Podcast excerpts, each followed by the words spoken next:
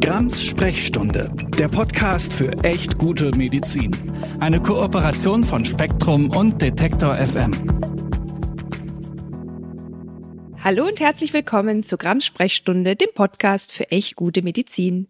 Ich bin die Nathalie Grams-Noppmann, ich bin Ärztin und Autorin und hier immer wieder mit euch zusammen auf der Suche nach echt guter Medizin. Und wir wollen hier aber auch Dinge, die für echt gute Medizin gehalten werden, immer wieder kritisch hinterfragen.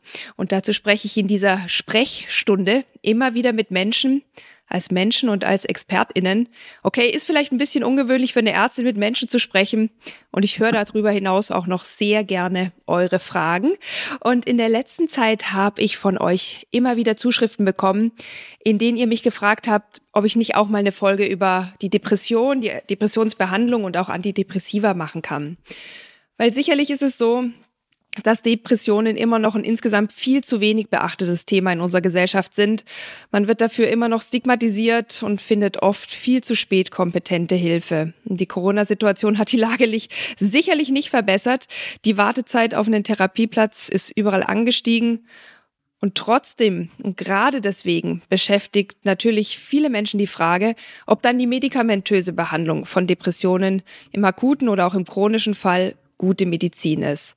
Und wie gut, dass ich genau dazu heute einen Experten zum Thema zu Gast habe. Aber bevor wir ins Thema reinspringen, möchte ich noch mal ganz schnell den Hinweis mit euch teilen, dass ihr diesen Podcast sehr gerne abonnieren und auch bewerten könnt. Natürlich könnt ihr auch diese Folge sehr gerne weiterteilen. Und bewerten könnt ihr den Podcast auf eurer Lieblingsplattform, aber auch in Form von der Mail an sprechstunde.detektor.fm. Und dorthin könnt ihr mir auch immer Fragen zu echt guter Medizin oder auch Hinweise zu echt schlechter Medizin schicken. Aber jetzt zum Thema und zu meinem heutigen Gast. Ich darf ganz herzlich begrüßen Dr. Martin Plödal. Er ist mir aus dem schönen Salzburg zugeschaltet und ich würde Sie bitten, sich meinen HörerInnen einmal ganz kurz selbst vorzustellen. Ja, vielen Dank, Frau Grams, für die Einladung zu diesem Podcast. Ja, Grüße aus dem mittlerweile finsteren Salzburg, kann ich sagen. ähm, ja, ich bin klinischer Psychologe und Psychotherapeut und bin seit vielen Jahren in der psychiatrischen Behandlung von Menschen, vielfach auch mit Depression beschäftigt. Der Schwerpunkt äh, ist Suizidprävention, wo ich auch in der Forschung tätig bin und Fortbildungsveranstaltungen äh, halte, auch Trainings. Mhm. Und in den letzten Jahren habe ich auch äh, kritisch zum Thema Antidepressiva, Wirksamkeit von Antidepressiva und den Stellenwert von Antidepressiva in der Suizidprävention publiziert. Mhm. Äh, Sie haben es schon angedeutet, Sie sind also ein eher kritischer Geist, was die gängige Verordnung von Antidepressiva in der Depressionsbehandlung angeht. Ich kenne es aus meiner Zeit im Studium noch. Das ist schon ein bisschen her. Aber da war man noch sehr vorsichtig, was den Einsatz von Antidepressiva anging, weil man nie so ganz eindeutig vom Nutzen überzeugt war. Aber seither ist eben, wie gesagt, viel Zeit vergangen und die Antidepressiva sind in der Versorgung angekommen und man kann ja schon sagen, wirklich durchaus verbreitet. Beliebt will ich nicht sagen, wir sind ja nicht in den USA. Aber in meiner Aufklärungszeit über Homöopathie habe ich dann immer wieder sowas zu hören bekommen wie Homöopathika mögen vielleicht nicht über den Placebo-Effekt hinauswirken, aber viele schulmedizinische Medikamente, schulmedizinisch in Anführungsstrichen, tun das doch auch nicht. Siehe und dann wurde immer auf die Antidepressiva verwiesen. Also jetzt äh, muss ich Sie fragen, Hand aufs Herz quasi, wie sieht's aus mit der Wirksamkeit der Antidepressiva? Ja, ich bin jetzt äh, überrascht zu hören, dass die, die Sichtweise zu Antidepressiva frü früher viel kritischer war und das finde ich auch äh, gut zu hören. Denn die Wirksamkeit von Antidepressiva wird ja seit jeher kontrovers diskutiert. Gleichzeitig steigen die Verschreibungszahlen beträchtlich und es ist zu vermuten, dass das in der Covid-Pandemie noch deutlicher angestiegen ist. Mhm. Mittlerweile besteht auch innerhalb der Psychiatrie, also auch in psychiatrischen Fachzeitschriften, schon ein gewisser Konsens, dass Antidepressiva im Durchschnitt, also für die durchschnittliche Behandlung oder für den durchschnittlichen Patienten, Patientin, nur eine geringe Wirksamkeit. Und neuere Daten bestätigen dies eigentlich. Mhm. Vielleicht so ein kurzer Exkurs, äh, was, ist, was ist mit Wirksamkeit gemeint und wie bestimmt man diese? So in den typischen klinischen Studien ist es ja so, das ist vielleicht bekannt, aber zur Wiederholung, mhm. dass PatientInnen zufällig in eine Behandlung mit dem Medikament, in diesem Fall einem Antidepressivum oder Placebo zugeteilt werden. Mhm. Und am Ende der Behandlung misst man dann die Depressivität, also das Ausmaß der Depressionssymptome. Mhm. Und in den Studien, und das ist schon ein sehr gutes Design, sollten idealerweise weder die PatientInnen noch die ÄrztInnen wissen, wer jetzt das Placebo oder das Medikament verwendet. Und das sind eben diese typischen Doppelblindstudien. Mhm. Und gemessen wird dann am Ende der Behandlung die Depressivität, meistens mit der Hamilton-Depressionsskala, also eine ganz klassische Skala. Das ist ein klinisches Interview und äh, da kann man eben äh, ein, einen Depressionswert bestimmen. Der mhm. kann zwischen 0 und 52 Punkte betragen. Also 52 Punkte würde eine maximale Depressivität mhm. bedeuten. Und jetzt ist der springende Punkt. Ähm, zwischen Antidepressivum und Placebo ist am Ende der Behandlung nur ein Unterschied von circa zwei Punkten mhm. auf dieser Skala, die von 0 bis 52 geht. Also ein augenscheinlich eher kleiner Unterschied. Ja, überraschend klein. Überraschend klein, genau. Und ein anderer Zugang ist eben, dass man sich anschaut, ähm, wie viele Prozent der Patienten und Patientinnen verbessern sich sehr deutlich, entweder unter Placebo oder unter dem Medikament. Und auch hier ist es so, dass egal wo man die Grenze einzieht, dass es nur einen Unterschied zwischen circa 10 und 15 Prozent gibt. Das heißt, circa 10 bis 15 Prozent äh, der PatientInnen in der Antidepressiva-Gruppe sprechen deutlich ähm, an. Mhm. Also auch hier ein eher bescheidener Unterschied. Mhm. Und zudem kommt noch dazu, dass man weiß, äh, dass diese Studien zwar den höchsten Standard darstellen, den man in der evidenzbasierten Forschung hat, aber dass auch diese nicht frei von Fehlerquellen und Verzerrungen sind. Und eine typische Problemquelle dabei ist, dass diese Verblindung oft nicht möglich ist. Das mhm. heißt, sowohl die PatientInnen als auch die Ärztinnen können relativ gut erraten, wer das Medikament bekommt. Ja, ja. Und das wiederum führt zu einer tendenziellen Überschätzung der Wirksamkeit. Das ist relativ gut belegt. Mhm. Das heißt konsequenterweise, dass diese ohnehin geringe Wirksamkeit von zwei Punkten sehr wahrscheinlich eine Überschätzung ist ja. der tatsächlichen Wirksamkeit. Ja, Jetzt sind ja aber trotzdem viele Antidepressiva zugelassen. Dafür müssen sie ja auch den üblichen Zulassungsprozess durchlaufen. Das heißt, es muss ja eine statistische Signifikanz der Wirksamkeit nachgewiesen sein. Und das, was ich jetzt von Ihnen höre, ist aber, dass das sich gar nicht so sehr auf das reale Leben und die Depressivität der Patientinnen durchschlägt, als ob da so ein Unterschied zwischen der statistischen Wirksamkeit und der realen klinischen Relevanz wäre. Und das habe ich auch in einem Ihrer Paper gelesen, das ich übrigens auch in die Shownotes gepackt habe. Wer das nachlesen möchte, kann das gerne tun. Aber vielleicht können Sie uns auch hier ein wenig erklären, wie es quasi zu dieser Diskrepanz kommt, die ja auch, ja, also die hat ja enorme Folgen. Genau, genau. Da sprechen Sie einen wichtigen Punkt an. Genau, zur Zulassung bedarf es äh, aktuell zwei Studien, die einen signifikanten, statistisch signifikanten mhm. Unterschied zwischen Antidepressiva und Placebo oder Medikament und Placebo finden. Und die statistische Signifikanz, die sagt sehr wenig über die Größe des Unterschiedes aus. Und es ist sehr schwer zu erklären, aber vielleicht trotzdem ein Versuch. Ich hoffe, es ist nicht ganz falsch. Mhm. Statistische Signifikanz bedeutet, wenn man davon ausgeht, so eine, eine hypothetische Annahme, mhm dass es keinen Unterschied gibt in der Wirksamkeit zwischen Antidepressivum und Placebo. Wie wahrscheinlich ist es dann, dass man diese Daten beobachtet, die man in den Studien findet? Mhm. Und das ist tatsächlich sehr unwahrscheinlich. Anders ausgedrückt, es ist sehr wahrscheinlich, dass der Unterschied zwischen Antidepressivum und Placebo größer als null ist. Mhm. Aber jetzt kommt's, je größer diese Stichproben werden, umso kleiner kann der Unterschied sein. Er fällt dennoch statistisch signifikant aus. Mhm. Daher reicht die, diese statistische Signifikanz nicht aus, um zu beurteilen, ob dieser Zwei-Punkte-Unterschied in diesem Fall eine klinische Relevanz hat, ob der bedeutsam ist. Und dazu vergleicht, äh, zieht man andere Kriterien, andere Maße heran, um diese Größe des Unterschieds der Effektivität zu beurteilen. Eine Möglichkeit ist, dass man diese zwei Punkte vergleicht. Ist das etwas, was äh, einem erfahrenen Kliniker oder einer erfahrenen Klinikerin auffällt? Mhm. Und es gibt auch andere Kriterien, aber egal welches Kriterien man heranzieht, äh, diese zwei Punkte liegen immer unter diesen Kriterien. Das heißt, mhm. diese Wirksamkeit ist sehr wahrscheinlich unter jeder Grenze von klinischer Bedeutsamkeit für den durchschnittlichen Patienten, mhm. für die durchschnittliche Patientin. Das muss man immer schon auch dazu sagen. Ja, ja, genau solche Einschränkungen oder ja auch berechtigten Kritikpunkte an Ihren Aussagen. Dazu haben Sie ja auch in den Paper, die Sie veröffentlicht haben, diskutiert. Und ich greife da mal ein paar raus. Ich sag mal, es gibt ja so ein paar Mythen über die Depressionsbehandlung und denen haben oder derer haben Sie sich ja auch angenommen. Zum Beispiel wird gesagt, dass die Medikamente sehr wohl bei schweren und bei vor allem melancholischen Depressionen wirken würden, dass es einfach Menschen gibt, die besonders gut drauf ansprechen, dass es ja fast schon bedenklich wäre, gerade bei schwer erkrankten äh, Menschen auf Medikamente zu, zu verzichten, wenn doch immerhin die Chance besteht, dass sie einen kleinen Beitrag, vielleicht auch nur einen kleinen Beitrag zur Heilung leisten können. Was entgegnen Sie denn dann? Genau. Also die Argumente, die ich äh, eben gesagt habe, die wirken ja für viele auch sehr eben kontrovers oder mhm.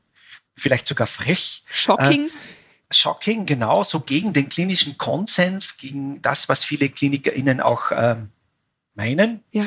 Aber es ist tatsächlich so, dass die neueren Studien zeigen, dass Antidepressiva auch bei schwereren Depressionen nicht oder nicht viel besser wirken als äh, Placebo. Mhm. Der Unterschied bleibt dennoch relativ gering und auch nicht bei der melancholischen Depression, wo sehr stark die Kernsymptomatik der Depression betroffen ist, also die fehlende Fähigkeit, äh, Emotionen zu erleben, mhm. Energielosigkeit, auch körperliche Symptome, Schlaflosigkeit. Also auch hier hat sich nicht gezeigt, dass Antidepressiva deutlich besser wirken wie bei anderen Formen der Depressivität. Mhm. Und das ist schon so, dass mittlerweile auch äh, in den neueren Leitlinien das Berücksichtigung findet, was ich eben gesagt habe. Also wenn man sich so über die Zeit hinweg die Leitlinien äh, der Depressionsbehandlung vorknöpft, mhm. sieht man, dass man durchaus vorsichtiger geworden ist. Währenddessen früher man gesagt hat, bei der schweren oder mittelgradigen Depression unbedingt ein Antidepressivum, ja. weicht sich das jetzt auf und man sieht es mehr als eine von verschiedenen anderen Möglichkeiten äh, für die äh, Depressionsbehandlung. Mhm. Fast gleichwertig mit Psychotherapie, auch bei mittleren, schwereren Depressionen. Ja. Und natürlich wäre es super zu herauszufinden, welche Personen würden denn besonders gut von Antidepressiva profitieren. Dann schaut es ganz anders aus in der Verordnungspraxis. Dann macht es ja auch viel Sinn. Und das ist ein Gegenstand der personalisierten Medizin. Da gibt es viel Forschung, mhm. rauszufinden, was sind denn gute Vorhersagemerkmale für eine gute ähm, Behandlung mit Antidepressiva. Mhm. Leider ist es bisher noch nicht gelungen, hier Marker zu finden, Prädiktoren zu finden, die man dann auch in der klinischen Praxis verwenden kann. Ja. Okay. Und ja, und wenn jemand auf Medikamente setzen möchte, sollte man diese selbstverständlich auch anbieten. Also ich möchte keinesfalls äh, Antidepressiva verbieten oder abschaffen. Ja. ja, ja, da kommen wir auch noch drauf. Was, was soll man denn machen sozusagen, wenn man denn erkrankt ist? Aber lassen Sie mich einen Gedanken vorher noch aufgreifen. Jetzt, man könnte ja jetzt sagen, ein bisschen aus der Homöopathie-Denke kommend, ah, wenn es nicht hilft, dann schadet es aber auch nicht. Ähm, vielleicht ist es ja immerhin der Placebo-Effekt, der da hilft.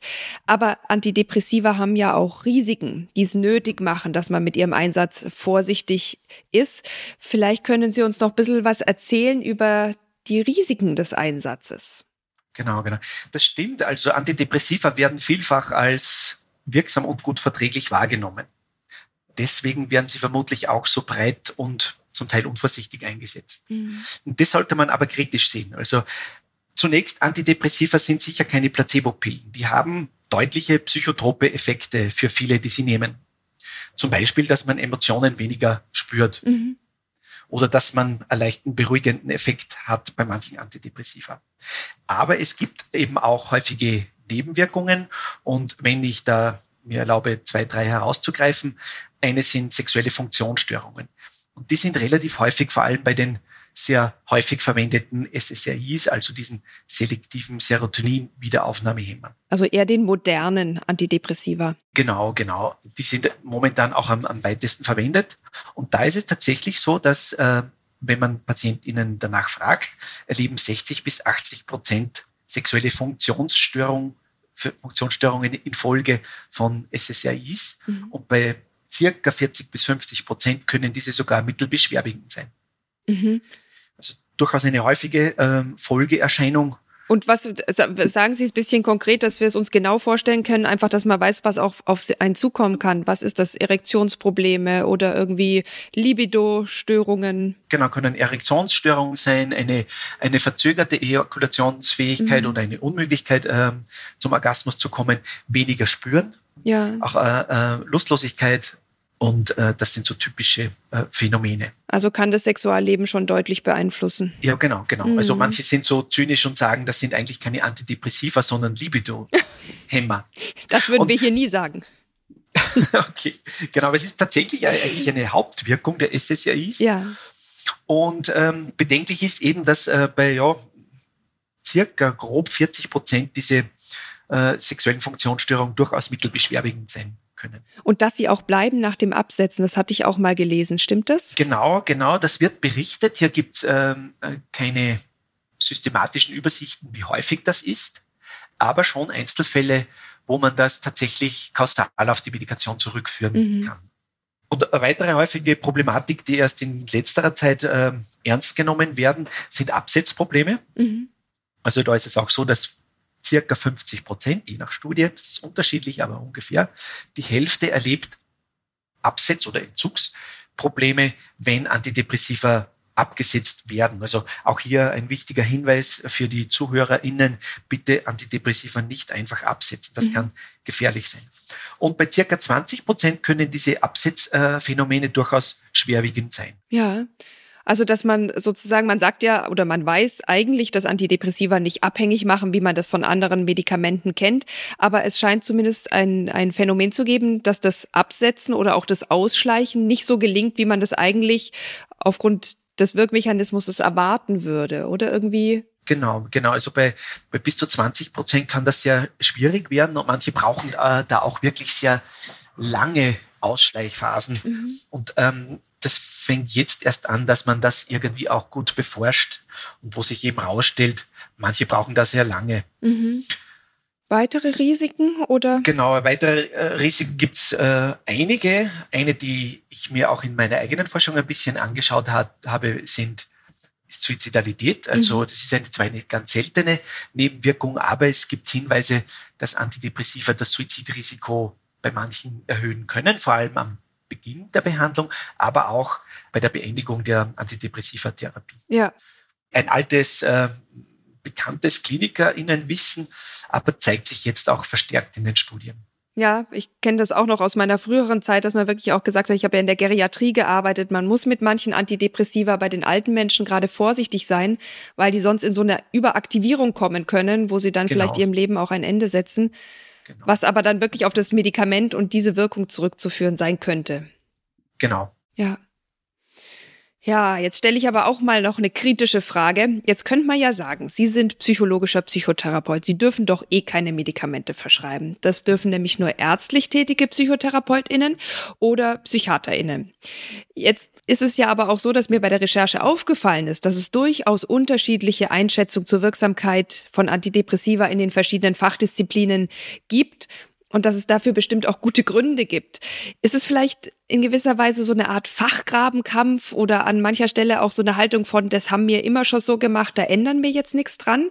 Und jetzt kommt da sozusagen jemand aus der psychologischen Psychotherapie und stellt es so kritisch in Frage und da gibt es auch ganz viel Gegenwehr? Ja, also das stimmt absolut. Also die Argumente, die ich auch jetzt gerade genannt habe, die werden durchaus auch für berufspolitische Kämpfe verwendet. Nur das hilft uns nicht weiter. Also ich denke äh, und ich hoffe auch, dass äh, meine Kritik hier konstruktiv ankommt. Und ich denke, es ist sehr wichtig, dass Kritik von außen kommt. Mhm. Denn wir wissen, und das kennen wir aus vielen verschiedenen, unterschiedlichsten Systemen, Kritik kommt selten aus dem System raus. Das mhm. sind Veränderungskritikresistenten. Und wir brauchen auch äh, Kritik von außen. Umgekehrt für meinen Bereich der Psychologie und Psychotherapie ist es auch günstig, wenn unabhängige ForscherInnen sich die Daten vorknöpfen und hier ihre Sichtweise äh, zur Verfügung stellen. Das mhm. ist ganz wichtig. Und äh, letztendlich kann man davon lernen und kann man ähm, problematische Prozesse ändern. Ja. Und haben Sie die Hoffnung, dass das gelingt? Es ist nach und nach, also wenn man sich die Leitlinien anschaut, merkt man, wie zeitverzögert diese Kritikpunkte äh, nach und nach Beachtung finden. Meines Erachtens noch zu wenig, also da könnte man noch nachlegen. Aber gerade die britischen Leitlinien, die NICE Guidelines, die, die sind da schon sehr modern und nehmen die Kritikpunkte ernst. Mhm. Und äh, ein zweiter Punkt, den Sie äh, in Ihrer Frage erwähnt haben, natürlich, ich glaube, ein Grund für die Veränderungsresistenz ist, dass Antidepressiva so breit und so selbstverständlich eingesetzt worden sind. Mhm. Um es ein bisschen zynisch zu formulieren, als äh, Patient, als Patientin äh, mit einer Depression müssen Sie sich schon ein bisschen wehren können, um nicht mit einem Rezept mit Antidepressiva aus der Praxis rauszugehen. Ja. Und ähm, ich frage mich oft so, was wäre eigentlich, wenn Antidepressiva noch nicht am Markt wären, aber man wüsste bereits die ganzen Wirksamkeitsdaten. Mhm. Ich glaube, dass es vielleicht sogar schwierig wäre, die aktuell zuzulassen wenn man es sehr kritisch sieht, ja. zumindest würde der Einsatz viel kritischer äh, erfolgen, als er jetzt ist. Ja, ja, kann ich mir auch vorstellen. Jetzt ist es ja aber hier ein Podcast, der vor allem von medizinischen Laien und ich sag mal, ganz normalen Menschen gehört wird. Und sicherlich kennt jeder und jede von euch im näheren Umfeld einen Menschen, der oder die an der Depression erkrankt ist. Vielleicht habt ihr es auch schon selber erlebt. Und in so einer Situation sehnt man sich natürlich nach jeder Hilfe. Und da würde ich Sie bitten wollen zu sagen, was, was Sie diesen Menschen mitgeben können oder wollen. Ich habe wirklich auch durchaus in meinem Umfeld erlebt, dass Menschen mit einer schweren Depression durch eine Medikation eine akute Besserung erlebt haben. Ich weiß aber natürlich auch, dass Einzelfälle keine Evidenz bedeuten. Aber wie sollen sich einzelne Menschen entscheiden? Gerade wenn Sie sagen, vielleicht wird man in der Praxis sogar eher schon so ein bisschen zum Antidepressivum genötigt. Wie trifft man da für sich selbst eine gute Entscheidung? Ja, das sind ganz wichtige Punkte und ich bin auch froh, dass diese Frage kommt. Was ich auf keinen Fall möchte, ist, dass man äh, die Depressivität bagatellisiert. Also mhm. Depressionen gehen oft mit einem sehr hohen Leidensdruck einher und wir wissen ja, dass von allen psychiatrischen Störungen, ich sehe übrigens den Krankheitsbegriff durchaus problematisch, aber von allen psychiatrischen Störungen ist die Depression die Störung, die am höchsten mit dem Suizidrisiko mhm. ähm, zusammenhängt. Alleine schon deswegen darf man das Leid wirklich nicht bagatellisieren. Und daraus ergibt sich auch eine Notwendigkeit, depressive Menschen zu unterstützen, nicht alleine zu lassen.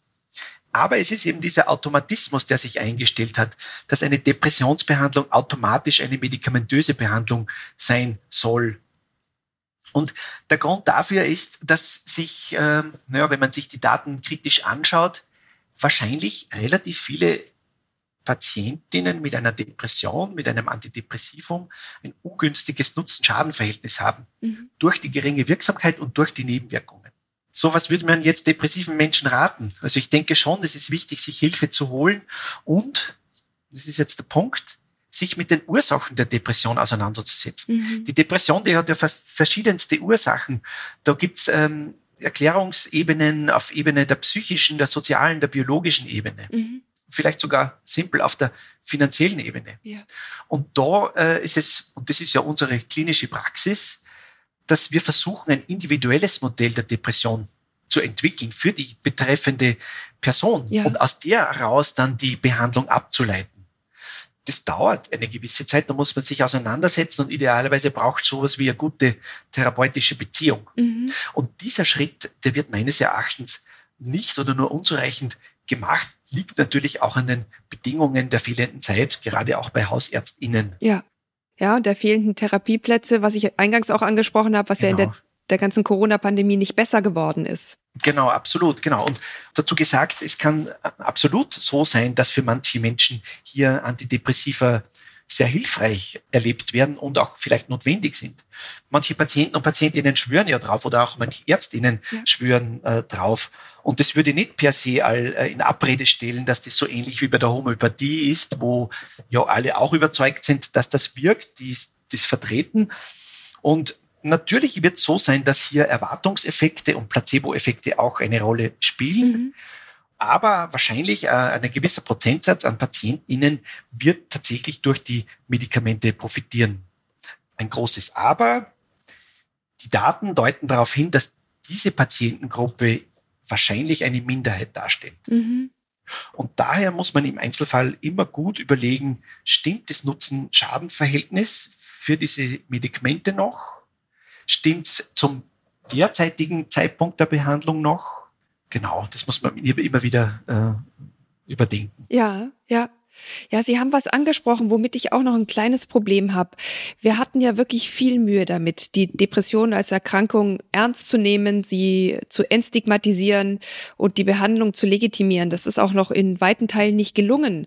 Und eine Depression geht nicht weg, wenn man mal ein bisschen mehr lächelt oder öfter mal rausgeht mit Freunden.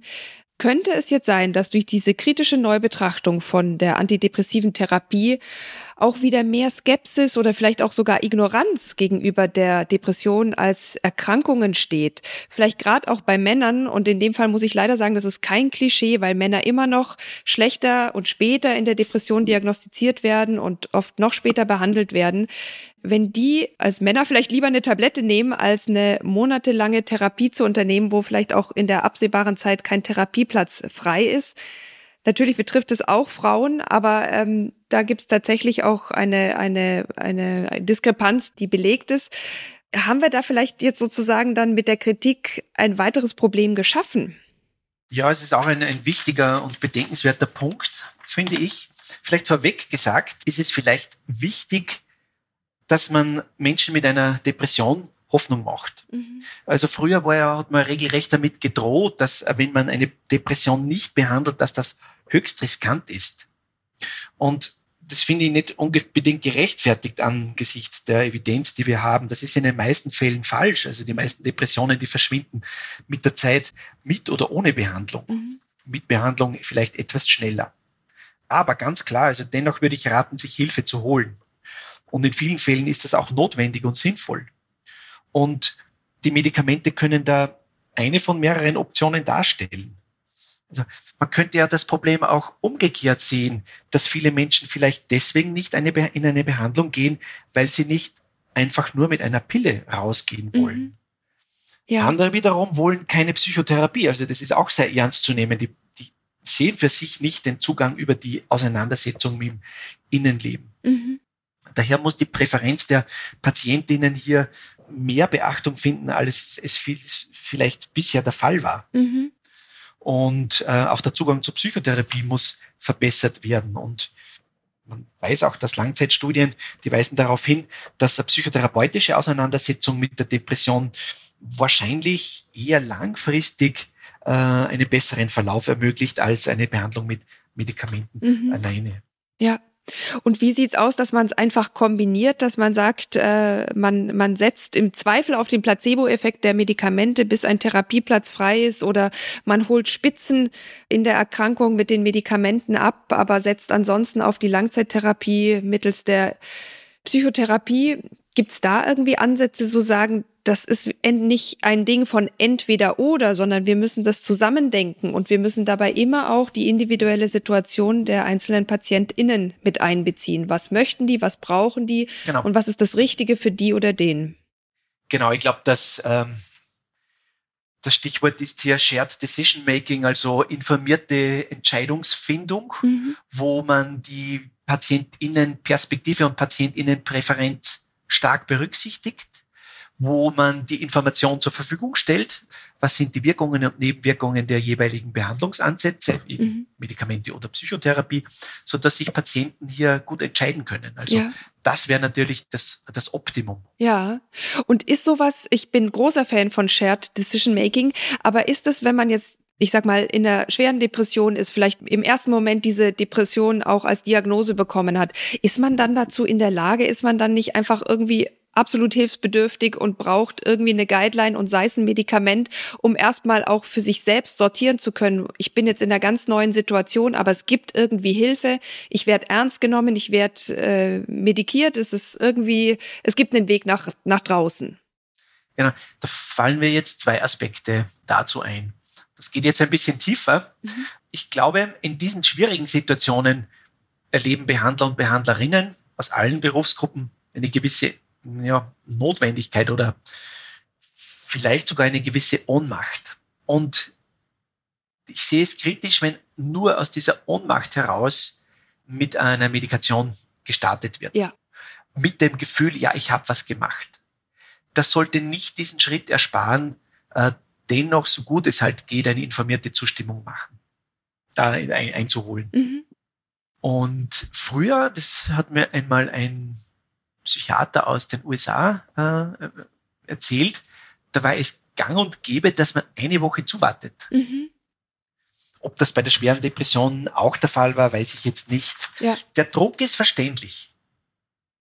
Und dennoch muss man sich bewusst sein, äh, dass so ein Medikament eben in vielen Fällen keinen Vorteil bietet oder möglicherweise ein ungünstiges Nutzen-Schaden-Verhältnis herstellt. Ja. Und ich, ich, glaube, es ist ein heikler Punkt und ähm, der noch viel zu wenig diskutiert wird, wie man diese kritische Evidenz, die ich hier geschildert habe, tatsächlich dann in diese schwierigen Situationen, die Sie geschildert haben, äh, umsetzt. Ja. Wenn man die Leitlinien heranzieht, so ist es schon so, dass bei der schweren Depression, die aktuelle deutsche Leitlinie ähm, schlägt das vor, mhm. dass man dann mit einer Kombinationsbehandlung beginnt. Ja, Okay, also dann ist es ja immerhin so, dass man das auch schon gemeinsam denkt und dass das sicherlich jetzt auch durch die neuen Studien auch nochmal re-evaluiert werden muss. Aber ich freue mich total, dass Sie zu diesem Thema bei mir waren, weil ich habe auch bei der Recherche gemerkt, es ist gar nicht so leicht, die kritische Stimme auch zum Gehör zu bringen, weil man wohl auch wirklich viel einsticken muss, wenn man sich dafür äh, positioniert.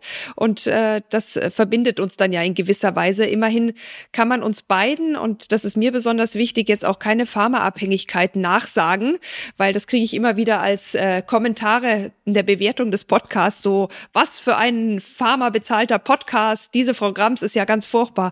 Also ich glaube zwar, dass diese Menschen diese Folgen sowieso nicht hören, aber ähm, besonders für diese Menschen möchte ich sagen, das war doch jetzt der Beweis, dass wir hier nicht für die Pharmaindustrie sprechen und dass wir einen kritischen Blick in alle Richtungen haben.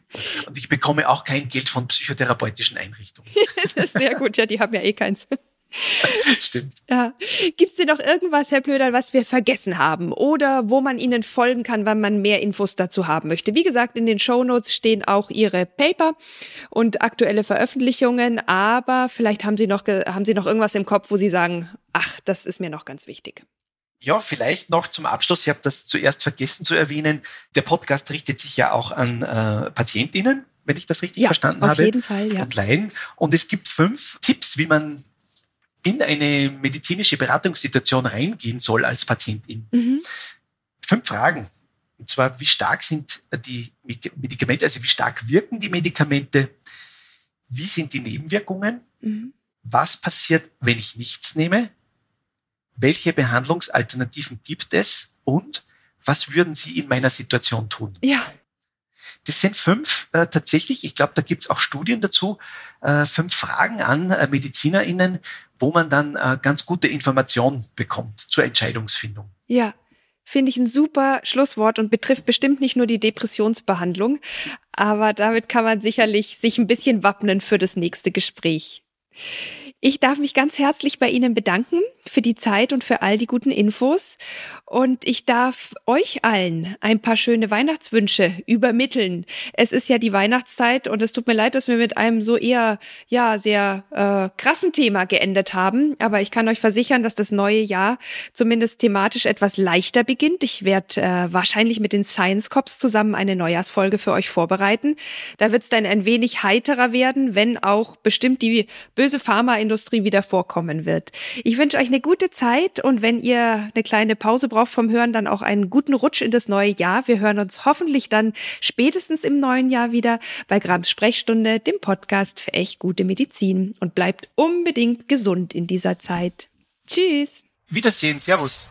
Grams Sprechstunde, der Podcast für echt gute Medizin. Eine Kooperation von Spektrum und Detektor FM.